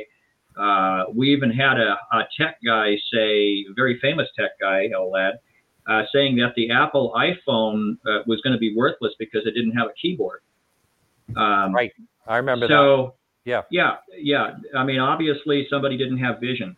And so we, we're often held back by those people who pontificate their beliefs uh, and not really wanting to open their mind to the other possibilities that are out there. Right. I like the one that if you go faster than a mile a minute, your heart will stop. they probably did that experiment after they pushed someone off a building and watched them fall down. Uh, uh, and it was true. Uh, so Mary Grace always has great uh, questions. Could this type of communication with light be why our minds can receive ESP messages? Anyone That's want to it. tackle that in particular? That's an interesting idea. If something is maybe coming in through our eyes and sending us something to our head, but we're not acknowledging or, or cognizant of it, that's an interesting concept. And light is information. I mean, we're bombarded with light. Uh, we are emitting light. I mean, that's a proven fact. You can there's biophoton measurements coming out of the body, so we know that there's some sort of a light exchange. And uh, light is communication, like David was mentioning in the film. When they are just uh, kind of um, uh, what do you call David? Oh my God. Yeah. They're they're just when they're modulating or yeah, they're modulating. They're modulating. yeah, if they're changing intensity, and that's where I, I yeah. yeah what- what- with go ahead. like with UFOs, people have seen UFOs and they're they're pulsing lights, and you know, I think that has to be information. It, it's not they don't need lights for navigation or it's not their propulsion system. It has to be some something that they're putting out there in information. So they But can be I- seen. Yeah. Now, one of the things that she that the earlier question came in about light and ESP and how that could relate to our how our minds respond. I know that some people who have epileptic um, seizures can respond to strobes of light. Um, certain strobe frequencies can perpetuate it or or instigate it to occur. And that research was done about 30 years ago. And so, if you think about that, if that would trigger that, that there must be something that is received within our eyes, just the way the lights are modulated, that it would change the way we think if it affects people who have epilepsy. And also, That's we hear a lot about the connection between ESP and the pineal gland. And the pineal gland is what, you know, it absorbs light. Uh, so I wonder if there's a correlation there as well, that it absorbs light whether your eyes are open or closed. It's just um, the brain is absorbing uh, light, whether you see it or not. It's just still absorbing, and you're getting an ESP experience. There's there's some research being done on that as well. Yeah, and- and also just the fact that bright lights tend to liven up people's lifestyles. They, they say that Bright people light, that go through light. depression, if they feel depressed, you know, they, if bright lights are around them, they, there's there's light therapy for people who are usually depressed in the winter months. So there's certainly a, a cognitive response to light. Hypnosis. Yeah. Hypnosis through through through light. Yeah, a lot of um, hypnotherapists use a flashing light Huh. For hypnosis. How about that? Uh, so, Dave, since Dave Alt, David Altman, um, Yes. just to get a question to you, um, how much time did you spend on that rooftop? And was that your primary thing to do? Is to to search the skies? Was that is that was that your only job to do during this film? I wish. yeah. Uh, no, I I did a lot of research, historical research on the area um, of Catalina and Laguna, and, and just that, you know the whole area where the Nimitz encounter happened. Um, also, um, I carried a lot of equipment to the different locations. Yeah, we ha- we had two separate hotel roofs that we were at, um, that we filmed at. So you know, did that and a little bit of everything. You know. Yeah, yeah, great. Multitask. And did you have to? Did you have to haul that equipment on golf carts? Is that what you ended up doing from the boat or from a plane? Did you fly in there? Yeah, so we had to take the ferry over. Okay. So we had to. There was only three of us, and one of us couldn't carry anything. So there was actually two of us that had to carry all the stuff onto the ferry, off the ferry, from the ferry to the hotel, up and down the roofs, three or four times. We're talking, you know, thirteen floors, fourteen floors. It was it was brutal. It was really brutal. And the only unfortunate thing is like by the time I was done lugging that stuff up, I didn't want to look at UFOs anymore. I wanted to go to bed. You know. but you know, Yeah. once you once I saw something, that didn't matter anymore. Sleeping didn't matter. That, You that know, all I wanted to do was film. Right, right. Here's a uh, a different uh, interesting question. Please discuss the question of whether or not the ETs might be aware of your project, your instrument, Mm. etc. Uh, first of all, we don't really know if these are ETs. I mean, my my personal feeling, I have no, we have no idea what they, whatever they are, we really don't know for sure what they are. That's my opinion, but uh, and, you know, you can challenge that any one of you, but I, I think it's likely that it's possible that it's ETs, but I don't know. But Yeah. anyone want to tackle that question? Whether I, I can. go ahead. Okay. Um, you know, again, as I was saying, this film one it was going to be very scientific, nuts and bolts science, you know, but I personally have had so many experiences like that that I know there's some sort of connection, communication, or what have you. And so, you know, uh, before the film, as uh, I think you and I talked briefly, I I, I knew something was coming through like it was like i had the intuition to go out and make this film in this way. I had the intuition two years ago to call the film A Tear in the Sky, uh, which eventually we ended up capturing some sort of tear in the sky. So, so I feel like um, whether it's ETs or some other higher intelligence out there, I personally felt from the beginning that there was some sort of guidance to go out and do it in this way with this at that location and things like that. And that's one of the reasons, as much as it was expensive and very, very risky, because this was never done before. This team had never done it before. We had we never, never even met before. We never met before. Everybody was in a different parts of the country we literally flew everybody and met for the first time. The production had never done anything like this before, triangulating in three locations. Plus COVID. yeah, plus COVID. Oh, yeah. so, so it was very, very, very risky. And yet I could tell there was some sort of help or some sort of something and so so i couldn't bring it into the film like i said because that wasn't the angle and nobody was interested but I personally was like in my hotel room. I was like, okay, guys, please, something show up, show up. Another uh, piece of uh, information that came through was that July 14th. I kept feeling that July 14th has to be July 14th. And so, sure enough, that was the first sighting that came from Dave Altman. Uh, was July 14th. So what I'm saying is, I kept feeling that they kind of knew whoever they are.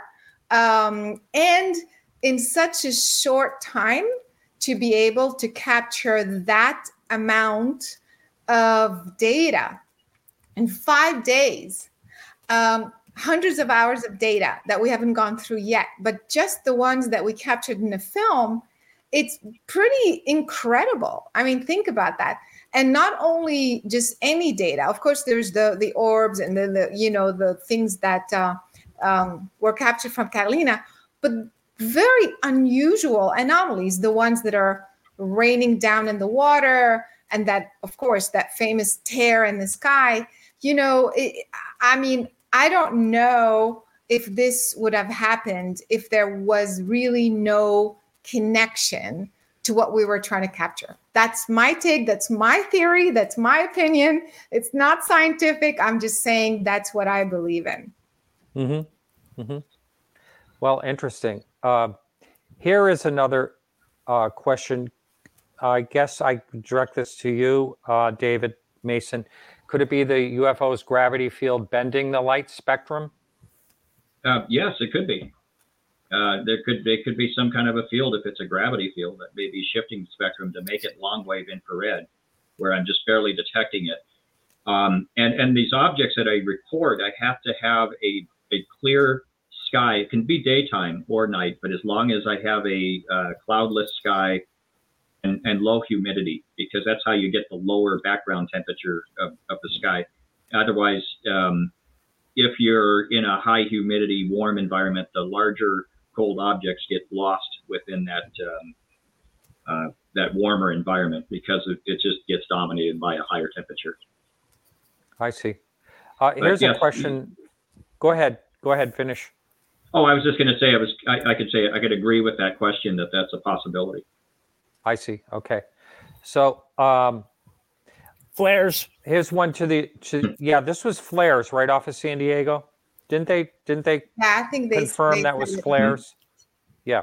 So uh, a lot of people are seeing this in the news that there was a mass sighting off of San Diego. I believe it was last night, and yeah. uh, that I think that's pretty well confirmed that that was military flares. Um, so uh, so we'll set that straight. Um, so um, Tom King is also in chat now. He uh, was very heavily involved in the uh, Phoenix Lights um, mm-hmm. incident. So um, never so heard of him. Questions? What's that? Never heard of Tom King. Yeah, that's right. So anyone in chat that would like to pose a question, please do put it in caps. Caroline, are you okay still hanging out with us? Yeah, sure. Did you want me to stay or? Oh yeah, yeah. We'd love for you to stay on. Yeah, sure. Yeah, yeah this is all sure. fun. Uh, eventually, I'm going to get to the question about uh, um, you know before the show's over i want to get in the question um, of, of the anomaly and what has been discovered since then we can save that for a little while longer. But Caroline, before that um, is answered, can you tell me a little bit about the title of the the film and why you named it that?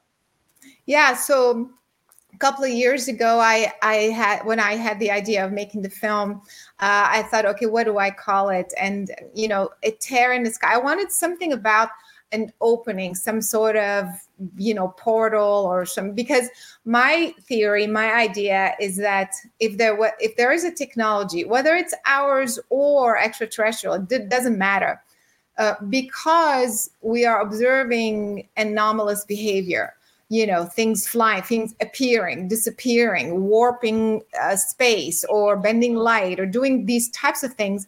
There's got to be something in the fabric of space time itself you know fabric of space itself that allows such a thing to happen. And to me these are specific points that, that people call hotspots so so i want to understand for me it's not just about ufos it's the mechanics of the universe what is it in the universe in our space that allows such a technology to exist.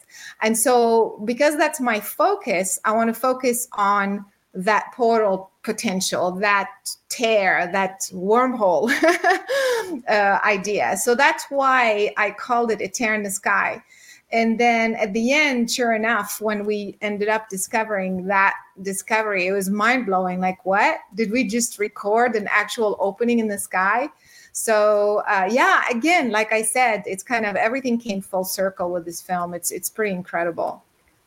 And you had people like Matt, Matthew and Kevin, and you had a few other people there that are really um, in, incredible scientists. And has that particular um, phenomenon, whatever it was, is that a possibility of some new science discovery? or what do we know about it at this point?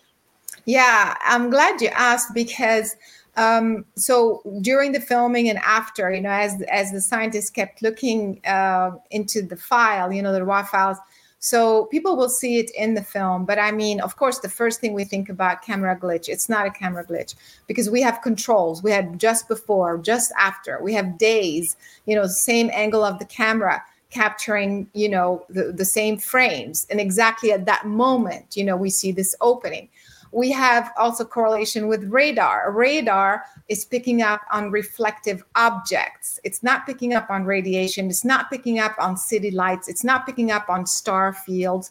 It's picking up on objects. So oh, how do you explain? And of course they they were you know they they check with nasa with solar flares with maybe it's some sort of anomaly, even atmospheric anomaly, we're okay with that. It's just that across the board, there's nothing that explains an opening and closing and actual reflective objects appearing. So, um, like I was saying, uh, Dave, um, um, Kevin Knuth, and Matthew were just uh, presented that that uh, information to hundreds of scientists who were sitting in the room at the at the SCU conference and also oh, yes. Yeah, and mm-hmm. remotely as well. And I have been putting out this information as well. You know, we were saying any scientist, any atmosphere science expert, anybody who has any sort of explanation, um, you know, let us know. And so also since then, now that's that's different. Uh, since the film, uh, we also have been trying to get additional data. For example, da- uh, um, satellite imagery. So uh, I have personally contacted friends of mine who have satellite um, companies who you know who are looking trying to get that but also the team jeremy's been trying and the other team members have been trying to get um, that sort of satellite imagery, even through the Freedom of Information Act, and contacting you know people we know at the DoD, at uh, you know NASA, you name it, like a maybe a dozen uh, legitimate governmental and private organizations, and we finally either we get answers such as we don't have the data or we did get a response from uh, the reconnaissance uh, office saying it is classified. meaning they have satellite data uh, of of the area of of the whole, you know, whatever, except uh, the time and the date and time uh, that we were requesting. Uh, they said we have it, but you can't have it. It is classified. What does that mean? That's uh, that's been kind of like a question, you know, with these con- with the hearings. Like um, I thought that was pretty interesting that they kept going back to whether it was classified or not, whether they'd have the ability to share it. Um, you know, whether it would show their ways and means. But I mean, if their ways and means also showed that it was extraterrestrial, does that mean we would never know? Exactly. No. But but if there was nothing, then they would just give us the imagery. Yeah. Yep. So um, it, of course, maybe there, it is a you know a black project or whatever. I mean, of course, uh, regardless, the point being, we captured something. That's that. I mm-hmm. mean, if anything, it validates just that one point. Yeah. See, yeah. Whether it ends up being an NSA question or an extraterrestrial, regardless, this means that we captured something anomalous or that we cannot know more about, which means we're on the right track. We did capture something Crazy. I think if, if it was something military, we would know by now because the movie would not be up on Amazon. yeah, exactly. That's what I'm saying. So that's a good point as well. And so I think the guys are appealing. Uh, you know, so this is kind of where we're at. Uh, and because of that, it even validates even more uh, that. And and come on, like I haven't had one scientist come up with any reasonable explanation I mean, and this was a this was like a a hole in what? Like a hole in the atmosphere. It's a tear in the sky. Well, so basically, it, looks so the way it's, Thanks, it's on camera, people will see it. It looks like a cloud. It looks like a cloud that opens and closes like that. But mm-hmm. the thing, what's bizarre is is those objects that's what so when people look at it you know you may say oh maybe it's it's uh, the city lights in the background or star but it doesn't make sense because because it's only showing through this one part of the frame does that make sense hmm. so so mm-hmm. that's not a camera glitch that's not right. you know if we see starfield then we should see starfield like why you know plus plus when that um, cloud thing closes you still have an object popping out of it. It's very, very clear on camera. You can mm-hmm. see that. Actually, we have a few objects popping, but one of them is like super clear, just pops out.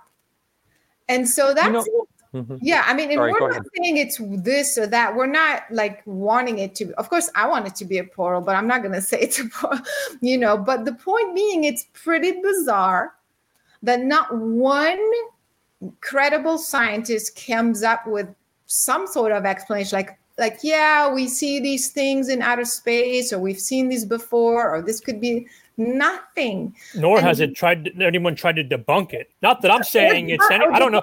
i mean i don't know what it is. I'm not a scientist you know? We, not, we don't know what it is. We're not claiming anything but we're saying right right. bizarre.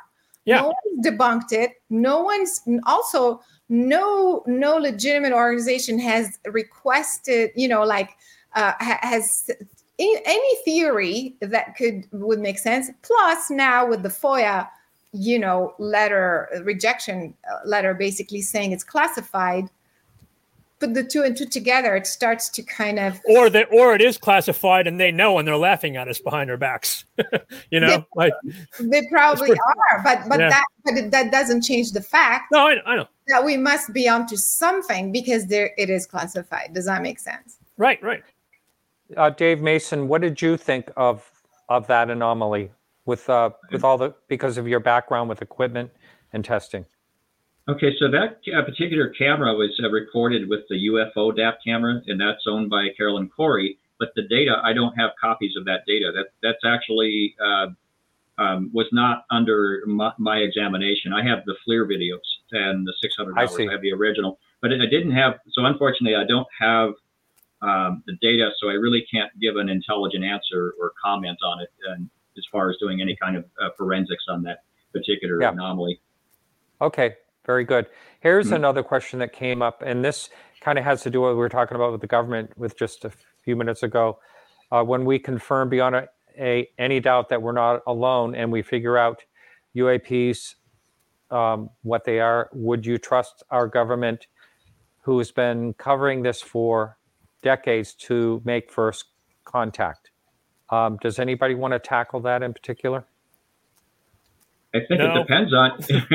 I think it depends on what uh, individuals within government, because you have some individuals who would want to use it for empowerment and possibly abuse, and then other individuals who would like to use it for enlightenment and, and improving our our knowledge base. And I mean, if you think about it, if we recovered a um, some technology where we were able to reverse engineer it, if it fell into the wrong hands, uh, it could certainly be used in abusive ways. And, and if it fell in the right hands, it could be used in positive ways. And so I, I think we still have a long way to go as far as a, as a world society uh, for us to responsibly handle uh, new newly discovered technology. Uh, it's sort of like yeah. you know giving the matches to the uh, to the to the monkeys, you know, and, and orangutans, you know, or if we gave them a machine gun, what would they do with it? Would they protect themselves right. or shoot each other? I had and, an and would it even be first contact? Because from what I've learned, first contact was made a long time ago. I, I had an astrophysicist on the show. I just love his his comment. He said that when he was speaking with his fellows at NASA um, privately about you know the UFO topic and life elsewhere or whatever, um, they kind of all agreed that if there's a society that can make it through the bottleneck of technology without blowing themselves up, that they'll be mm-hmm. traveling mm-hmm. the stars and exploring. And I, I think we're we're not too far away from the that tipping point. Whether we're going to, uh, you know, we always feel like we are. Anyway, we have all the nuclear warheads and, um, sure. you know, things we're doing to our environment and all that stuff. So, yeah, it's it's tricky whether we yeah, whether we and, yeah whether we handle it responsibly, and you know that's that's a big question. Yeah, yeah, but I mean, while we're on this subject, um, if anyone can tackle this, but do you think that if we did find that there's intelligent life out there, do you think it would bring our tribal senses together as a whole, as a whole community more than it is now, or do you think it would just be status quo? Anyone? I think it would enhance us. Uh, people would be super excited, uh, and it would actually distract from all the world politics. And we would probably set aside a lot of our differences, and, and there would come camaraderie, um, some alliances where we would recognize that there's something larger than us and bigger than us that we need to uh, uh, acknowledge. The whole Ronald Reagan thing. Yeah. Yes, exactly. Yeah. No, I, I, I would hope so. I would hope so. That would be nice to nice to uh, to solve that. So moving forward, as far as um, this this movie, Caroline, um, do you have something else? Would you like to continue on this type of thing? I mean, it's a great theory to have this equipment and have scientists involved. Is there going to be? Have you considered a part two, or or more uh, more of the same or something similar?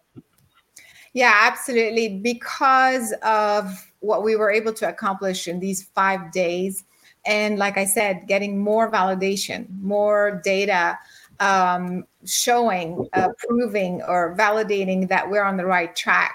Uh, of course, we're going to have to continue. So I'm actually in pre-production right now on oh, really? the next yeah. one. Yeah, yeah, yeah. Because uh, yeah, I mean, how can we stop now? Especially that we learn so much, you know, because that was never done before in this way.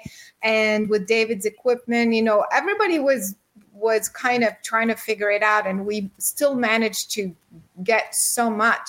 So now moving forward, it, it will only get better because we're going to pick and choose the equipment that worked, that didn't work, that we can change, enhance, um, record.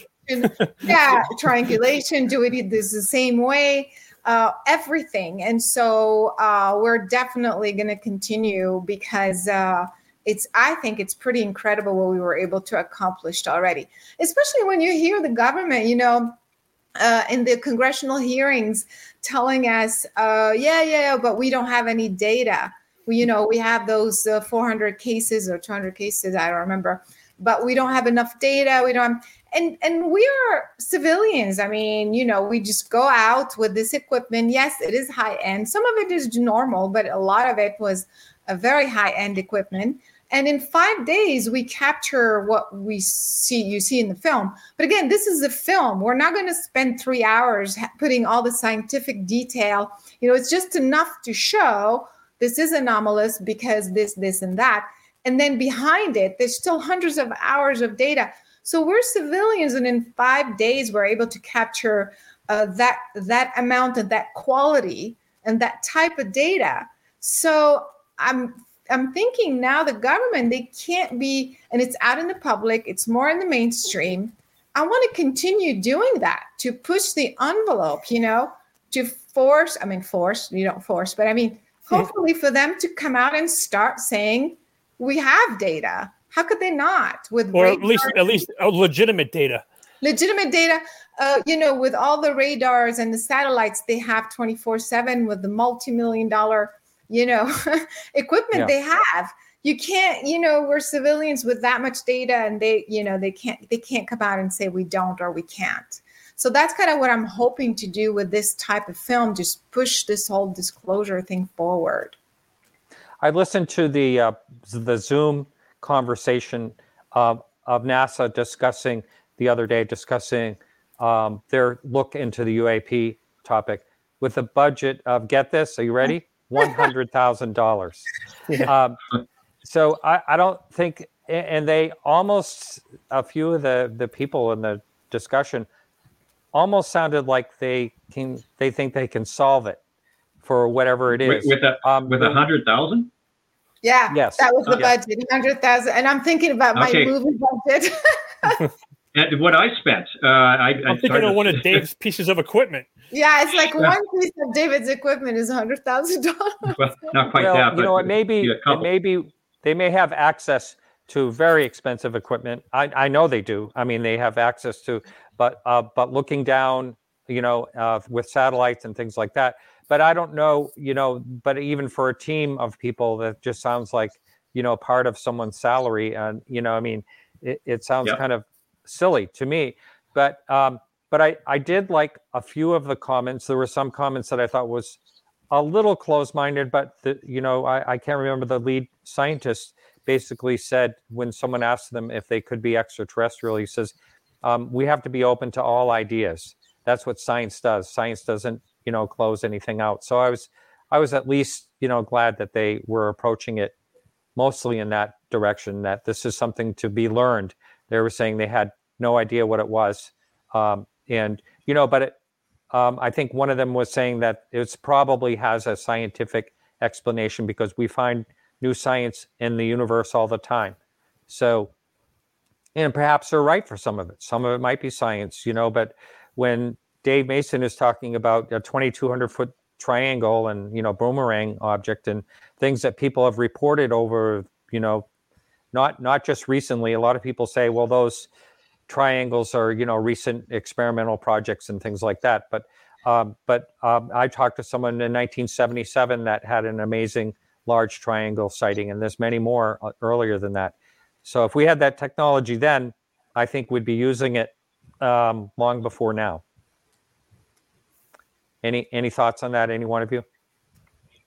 Sure, I'll, I'll take it. Uh, yeah, and it seems like what I what I'm seeing a lot of information. Uh, a lot of people like to throw out there. It's a the TR3B where you know right. it, it, it, it gets overused. And the original yeah. TR3B came from one guy in the mid 80s claiming he came out of Area 51. And it, you know the story itself. If anybody worked there and then they just closed their black project, uh, they'd be in jail. So uh, it That's just right. seemed like it, it kind of falls on its face right from the get go. So I, I'm really not buying off on it. And it seems like the anecdotal answer for every triangle, everybody likes to say the TR3B. So it's omnipresent, it's everywhere. This thing is just flying black project over every country every night. And yeah. and it, it, just it's being overused and there's no real provenance to support it.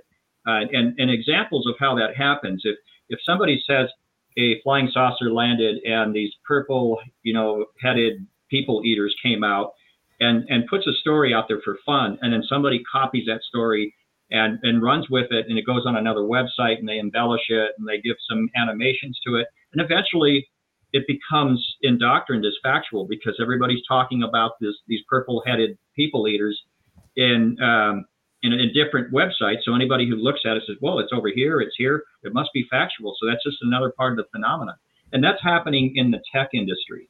I, I hear it all the time. People say we have satellites that can read newspaper from outer space. Well, anybody who says that, I know they never studied optical physics because if, if from outer space we're looking down through the atmosphere, that limits to one arc second resolution. So you, you would see a newspaper, you could see that, but you would certainly not be able to resolve the print. And you don't have a large enough uh, uh, aperture, mirror, or lens to be able to resolve that due to Dawes limit.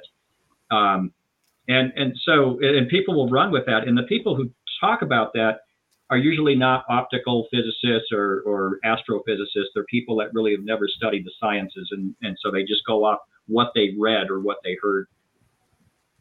Right, right. Interesting. Uh, here's a, a question that a lot of people have asked over the years.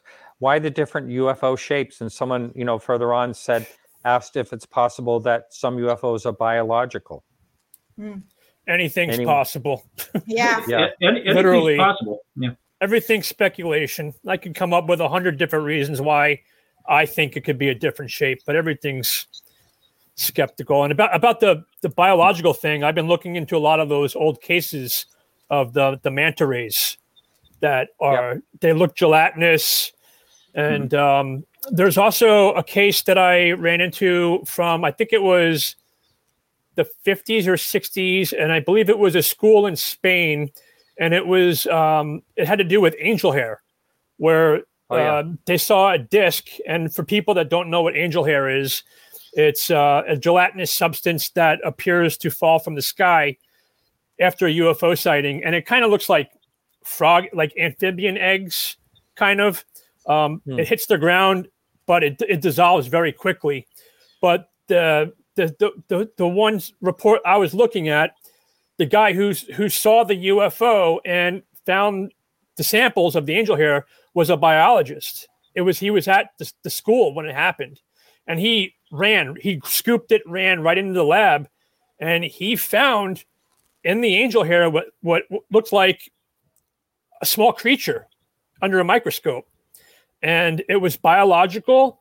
And it, I think he said they it, it said it, it was some type of to compare it to something that was on Earth, some type of like crab or something, you know. So I mean, who the who knows, man? I mean, that one just makes me scratch my head because the angel hair stuff's been going on forever.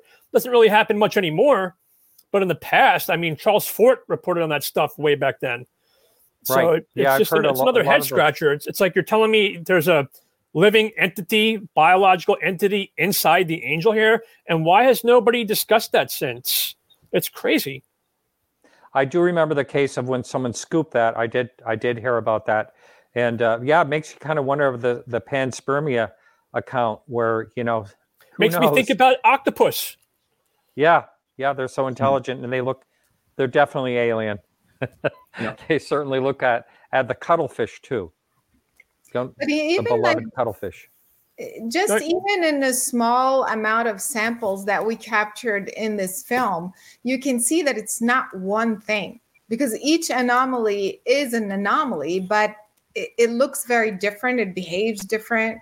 So i think that's part of the problem with this phenomenon. It's, it's that it's not just one thing. Some of it is military some of it is human some of it is biological some of it is a combination. Because i've seen things that morph from light to to matter to back to light. What is that? You know so i think that's what you know you can't come to one conclusion. It's it's a multitude of things all under the same roof.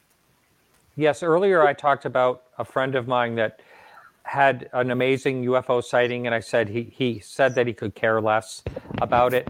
I don't know if you recalled when I said that, um, but he also said that this thing, this box-shaped UFO with lights flashing all along it shot up to the sky and then it burst into five lights and then the five lights had a formation that were blinking back and forth and shot off to, in a formation when a uh, a fighter jet came to you know go Wow. toward it. I mean, what an amazing sighting! But that there's- is like the ultimate sighting. If he had I seen, if he would have seen beings, it would have made it hundred percent. but I mean, you talk about changing. I mean, that thing changed from. It, he said it looked like a square, like a rectangular box, and then it burst into just lights. And you know, Yeah. Charles Halt said the same thing at the Rendlesham Forest, Mhm. and uh, he also said five lights. You know, I mean, whether there's any tie there or not. But I, I told Charles about that particular um, sighting, and he, he couldn't believe it. He said, "That's just what I saw turn into five lights." You know, so yeah, it's such a mystery. And the more you dig into the topic, that's why I love it so much. The more you dig into it, the more of the mystery you cover. That there's more to uncover. You know, and uh, so it just keeps it. It keeps me uh, keeps me at it all the time.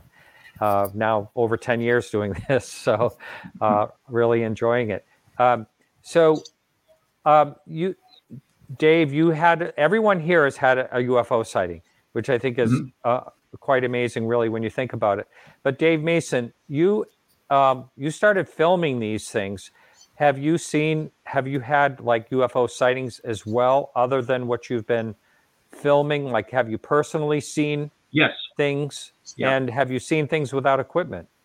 Yes, I have. Uh, there was an evening, and I, I forgot the year. It was I think it was '96 or '97. I saw a large black. Uh, it, it looked like a um, you know like a stealth bomber, and it flew overhead uh, over my house, and it was uh, only at about maybe three, four hundred feet altitude. Very, it was very large, moved slow, it had two glowing lights on it, which when I looked at it, I thought they were some kind of afterburner, but it didn't make any sound and it flew overhead. And it, it, it left me thinking it was our technology. But then when I thought about it, how did that thing fly over so low, not make a sound, and went directly overhead? And, and what I was looking for at the time, I remember it was August 13th because that's when you have the peak uh, meteor showers uh, and in the summer months. So I was just out to watch meteors and it's it was one of those things where you see it and you're kind of thinking, did I really see it? Because it, your mind just doesn't sort it right. And that was in uh, 96, 97. And then in 2006, there were some bright uh, objects in daylight that were uh, just south of my house that were formed in the sky. And uh, they were, I guess you call them flotillas, or they were they were a cluster of lights and this was in the afternoon, the sunny day. And I, I recall grabbing some binoculars and looking, and I could see one of them was elongated, but they weren't balloons. They were some sort of luminous sources. And then I grabbed my large uh, Meade 12 inch telescope. I thought, well, I'm going to get this thing and try to zoom in and get a really good view. And by the time I had that telescope set up, the objects were gone. So I really couldn't get a view of it.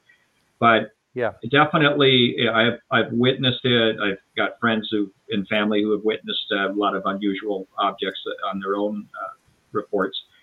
But uh, definitely more more so, I pick up on the uh, thermal cameras, which, like again, it, it was discovered by accident.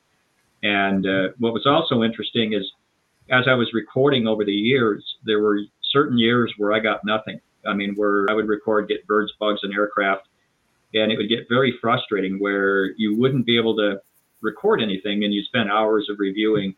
And there were some years where I just skipped it because I thought that the phenomenon was done. And in 2016, I came back at it uh, with a lot uh, more time and found out I was missing a lot of activity. And there were some very anomalous things that were following commercial jets and in front of commercial jets, which I, I've recorded on, on FLIR. Interesting. So, Well, so you know, you, this- go ahead, uh, Dave. Uh, I was, I just wanted to answer um, Greg O'Brien's question, and he asked if anybody experienced the hitchhiker effect after the film.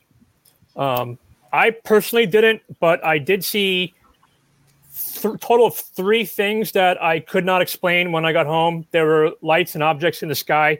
What they were, I don't know. Um, I didn't have any poltergeist stuff, unfortunately, or anything like that. But um, I I did see some things when I got home that I had never seen in the area before. Anyone else? Um, Have anything nothing, happen? Nothing paranormal, uh, other than that the excitement of, of what we did. I've, I've been developing new technology, things that I can't share right now. Uh, they'll be used in, in future projects. Uh, but they're certainly inspired.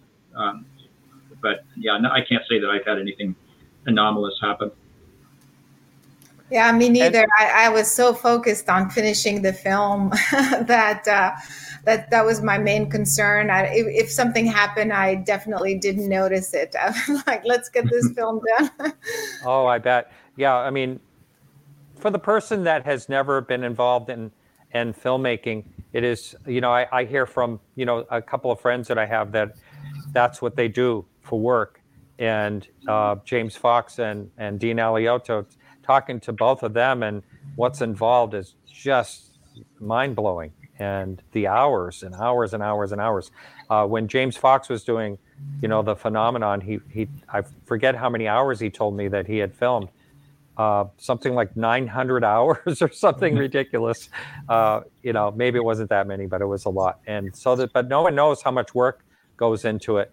And mm-hmm. uh, and Caroline, you're you're behind the driver's seat in this thing all the way through. And for you to get that done in a, a year and a half is really uh, very impressive, actually. Yeah, so. it's, that's why I feel that we were some sort of supported or something was happening because uh, it was incredibly fast. Uh, the way also we count not just so much the hours because we're literally we're working around the clock sometimes, but also the number of edits and oh, yeah. uh, and we also had so many cameras running at the same time. So for, for people to know who know this in post production every camera is on one track. So when you have 10 cameras it's it's it's just so much information. And to edit it together this was very very very difficult to edit together to make it you know at the end you just watch it as one seamless story. But every second of the film you know needs to kind of be picked from this place and that place and the, you know so the synchronizing everything and uh, from a, from a technical point of view it's, it's very challenging. So we have about uh, i think we ended up with something like almost 3000 edits. That's that's oh my goodness. it's crazy and yeah. meaning cuts or this or insert or you know every little thing you do when you cut from camera to camera you know is is a so that's a that's a, a, a huge amount well, i never thought about the 10 cameras you had going that's uh there's no they had 10 i had one there yeah. All right. Well, that's it. Uh, thank you so much, everyone. And Caroline, thank you for hanging in the whole way through. I appreciate that. No, that was awesome. You know, I really, I really enjoy your podcast. I've met you at other conferences, so I really, really appreciate yes. your work as well. And so, thanks for the opportunity. And I hope people will uh, will be encouraged to to watch this film. Thanks to you. Yes, thank you very much. And write down in the show notes and down the text, you will find um, how to watch that. Thank you all. Thank Take you. Care, and also, one last thing I posted the angel hair case I was talking about on Twitter. Excellent. All right. Okay. Thank you. Thank you. Thanks, Martin. Thank you, Mason. And thank you, Dave Altman. All right, everyone. We will be back uh, next week, and we'll be back with uh, Chris Rakowski from Canada. Should be a great show. Thank you all, and remember to keep your eyes to the sky.